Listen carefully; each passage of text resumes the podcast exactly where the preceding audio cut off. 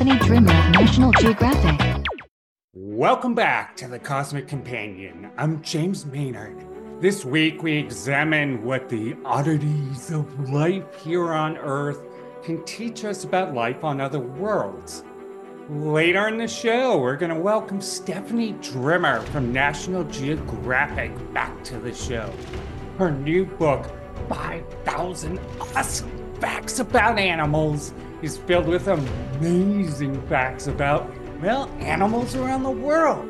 We're going to discuss her new work as well as play a game exploring what life on our home planet can teach us about life on other worlds. But first, let's imagine what life may possibly look like on alien planets. Naturally, we could imagine most anything we want with no regard whatsoever to science. Half the sci fi movies in the 50s are testament to that. But let's instead use the tools of science to try to get a better idea of what life beyond the beyond the earth may actually look like. Now, just like life on earth, life elsewhere is likely based on carbon, an element with unique properties which make it the ideal basis for life. Chemists know of more than 60 million molecules, and half of these are based on carbon. Life elsewhere would similarly almost certainly be organic. Now, water is also an ideal medium in which complex chemicals can combine, developing into more complex forms, particularly at the seafloor where water meets rock. Add some heat, you've got yourself a sweet recipe for beginnings of life. Now, beyond the simplest beings, we might also expect to see physical feelings. Beings everywhere will need to know if they bump into something or someone. Ah! A sense of touch and pain is essential to survival and will likely be found in nearly all complex life forms, regardless of the planet. Life forms everywhere are also very likely to have means of detecting waves of pressure in any medium in which they live, the way we experience sound both in air and in water. Electromagnetic radiation also permeates the universe, and it is extremely likely alien life will detect these waves, such as light or thermal, infra- in- thermal or infrared radiation. Having two or more eyes is essential for depth perception. Of more than 7.7 million recognized species on Earth, just a handful have just one eye. That includes 44 species of cyclops or water fleas.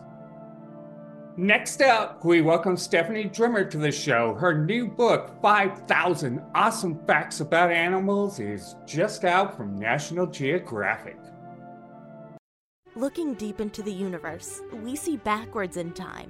And the oldest light in the universe holds secrets to how everything around us will, one day, end. Meanwhile, stars, planets, and galaxies dance in an intricate ballet, occasionally giving birth to life. We are a fledgling species, just beginning to visit other worlds. We are a way for the universe to understand itself. The Cosmic Companion strives to bring the universe down to Earth and we depend on your help to make it happen. For information on subscriptions and ways to donate to this program, please visit thecosmiccompanion.net. Thank you.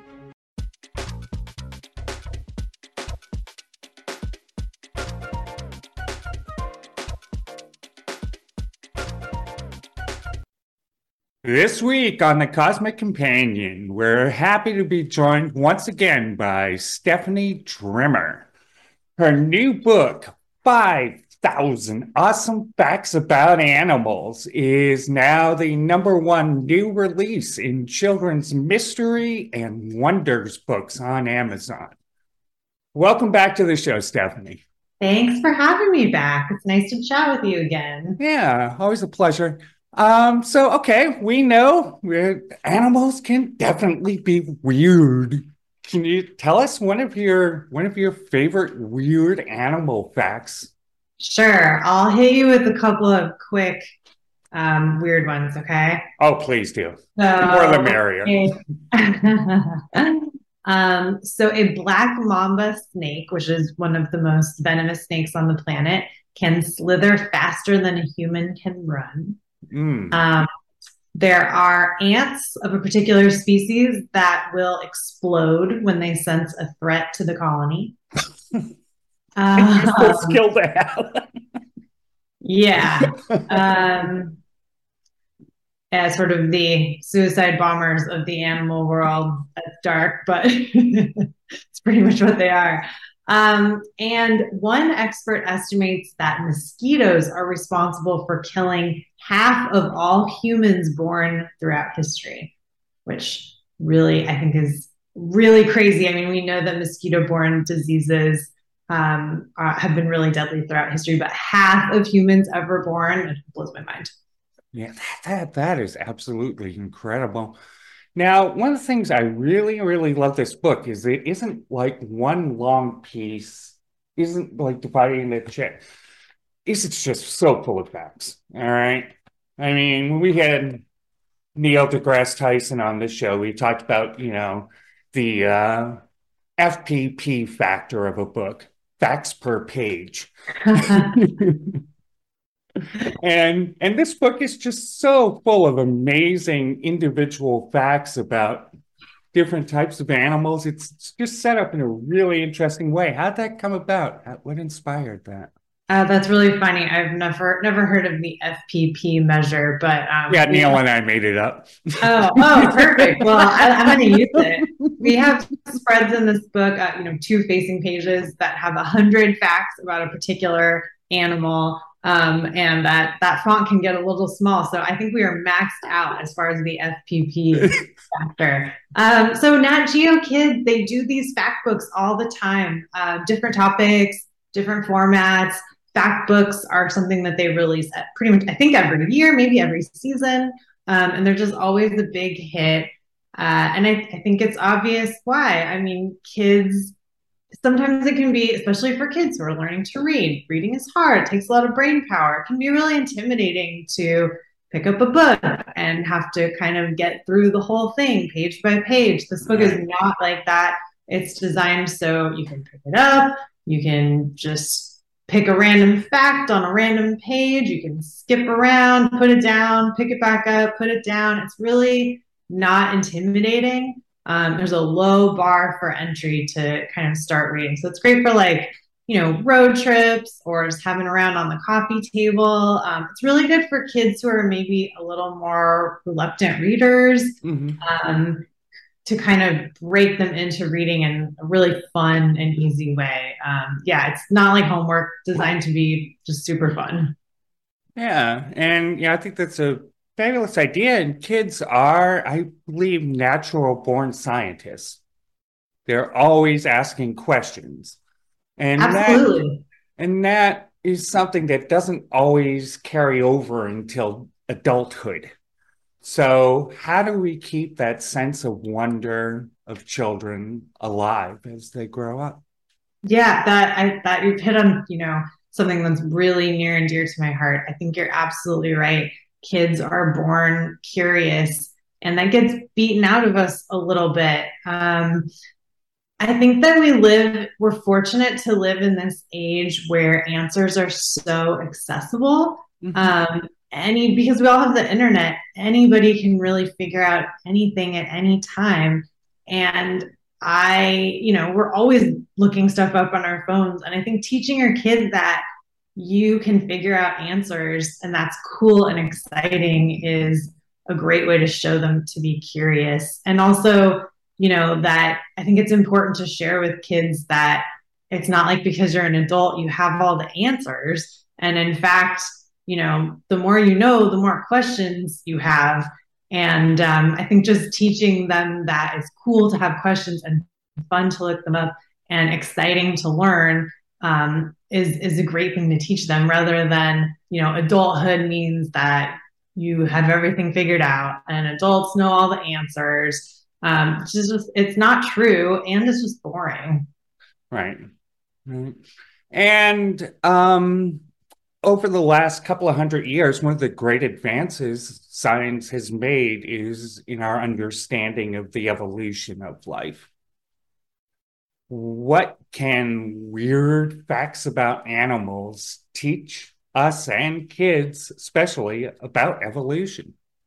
Oh, that's that's such a good connection to make. Um, yeah, the reason that we have such weird animals is that they have evolved into all of these crazy little niches, right? I mean, um, animals that have evolved to live in really specific places, like the tippy tops of mountains, or, you know, uh, there are all kinds of animals that live in caves that are blind.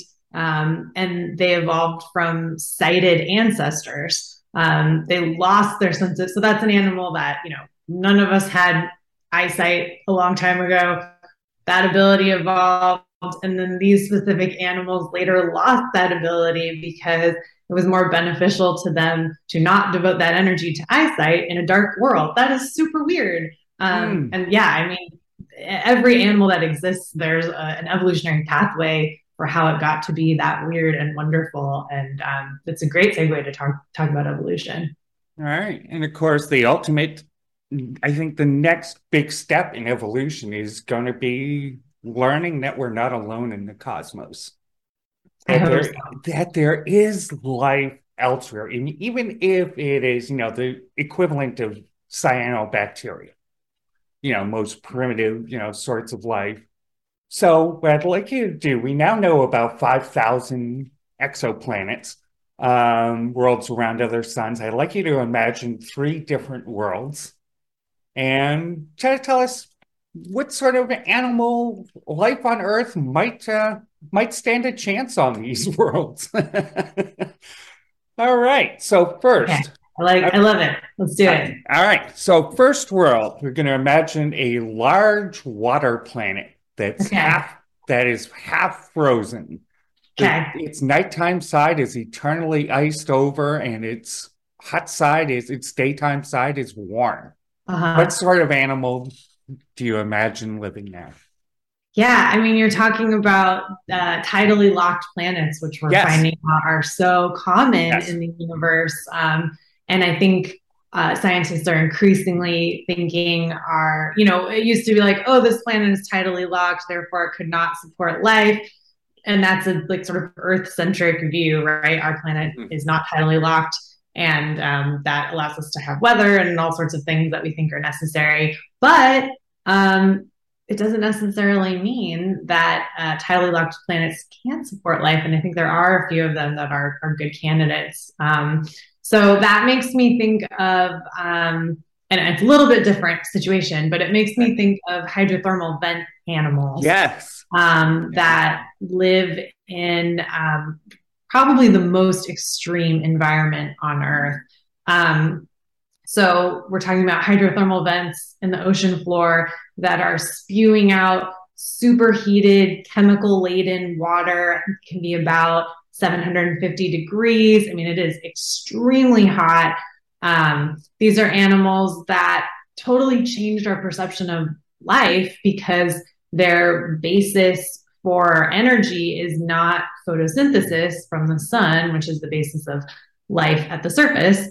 Um, their basis is chemicals found in these hydrothermal vents. Um, and when scientists discovered these animals in the 1970s, it just totally kind of blew open what we think of as as possibilities for life. Um, talking specifically about some sort of world where there's like this huge temperature differential. There are animals that exist in these hydrothermal vents, sort of living on the very edge of this superheated water, literally with their heads in the superheated water and their tails in this sometimes very cold water that can be, you know, I'm talking about the deep, deep ocean. This water is about at almost at freezing temperature. Um, and so those are animals that exist within this huge temperature differential just in their own bodies. Um, and you know, when you're talking about a planet that is that is uh, almost frozen, the temper- temperature differential probably wouldn't even be that extreme. Um, so I think we've already got animals that can can do that kind of thing on Earth, and it's it's not a stretch of the imagination to imagine that something like that could live in the sort of icy, tidally locked planet that you're imagining. Wow, that's great. It's so fascinating. Um, and second world, it's a hot world uh, with very little water, um, where you know sun is beating down at you all the time, much like Arizona in summer. what, what can survive there? Um, we so we have a lot of I would say analogous environments to that on Earth. We have a lot of deserts.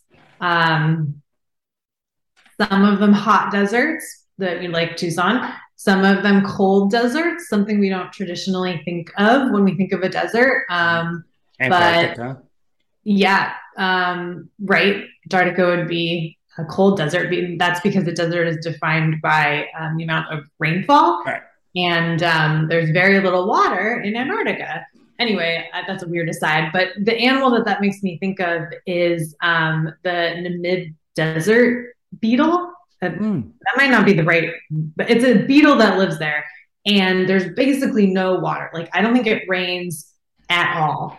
And um, it's necessary. Water is necessary for survival. Obviously, every life form that we know of depends on water. There's no water there, yet this beetle survives. Um, and what it does is it travels to the tops of dunes and it assumes this very specific posture with its rear end pointing up and it waits for the morning fog to roll in. There's no rain, but there is fog. When the fog rolls in, this beetle's back is specifically engineered to capture dew and funnel it through these bumps on the beetle's back directly into the beetle's mouth. And so, yeah. And so it has figured out this way to harvest water from a rainless desert. And the, the uh, yeah, it's its back is something that materials scientists are studying right. as a way to collect water in um, in super dry environments for for human use. And so, um, yeah, that's something that I could maybe imagine something like that existing on a extremely hot and dry planet. Wow, wow. And actually, for a few years, Paul McCartney did live in Tucson, so we know Beatles can live in the desert. Oh, that's good. so, you know, you have 5,000 5,000 awesome facts in this book, awesome facts in this book. Um, what what surprised you the most to learn as you were putting assembling them? Oh gosh, um, it's a bit of a cop out answer, but kind of everything because, and, and I only say that because um, the Nat Geo sort of benchmark is weird but true. Mm-hmm. Facts to be included in any of their books have to be weird but true. And if you think about it, you know, that sounds very simple and it is, um, but it's also kind of a high bar uh, because there are lots of facts that are amazing or surprising and true, but they're not weird. And um, so to fit in this book, all 5,000 of these facts are in some capacity weird. Um, yeah, I mean, really all of them. So it, it's it makes it really fun. Yeah, that's great. And finally, um, I'm just uh, just imagining like Doctor Dolittle. Let's imagine humans could communicate freely and openly with animals. How would that change our relationship to them? I mean, I, it would change it completely. I, I think that we know we can grasp the idea that animals communicate with each other, um, that animals have deep emotions. You know, I sort of personally think that emotions are like a deeply ingrained evolutionary survival trait, and that your dog sure does love you, and whales certainly have uh, emotional feelings about the other animals in their social groups and you know et cetera et cetera et cetera um, yeah, I mean, being able to crack the code into animal language and figure out what they're talking about would be just it's completely amazing. I know there are scientists working on this um, specifically with dolphins. That's a big area um, for this kind of work. Um, there's a scientist, her name's Denise Herzing. She's been working for years to develop a dolphin translator. Hmm. Um, it's this keyboard that uh, has, I think, three or four keys, and it plays a sound that the researchers have taught the dolphins in this wild pod in the Bahamas, I think. Um, each sound refers to a specific thing in their environment that they like. One of them is seaweed, which dolphins like to play uh, games with, like hide and seek and fetch. And um, one is uh, inviting the dolphins to take a ride on the bow of their the wave off the bow of the boat, which dolphins love to do. They love to surf. Um, anyway, they've spent a long time teaching these dolphins um, that these sounds are associated with words in an attempt to communicate with the dolphins. Um, can they teach the dolphins uh, these sounds? Can they teach the dolphins that the sound means something? And can they get the dolphins to use the sounds themselves? Um, and they have recorded one of the dolphins, I think, using one of the sounds back at the researchers um, to tell them that it wanted to play with some seaweed with them. So um, that's like research in its infancy, but um, you know, actually speaking with animals and breaking the language barrier between them sounds really far out, but it's research that scientists are actually working on. So, you know, it could be something that we kind of break more and more into in our lifetimes, which I mean, I think we'd all love to learn what the dolphins are saying. All right. Well, thanks so much for being on the show again, Stephanie. It's always a pleasure talking with you. Thank you for having me. Yeah. And that was Stephanie Drimmer, author of 5,000 Awesome Facts About Animals from National Geographic Kids. Check it out.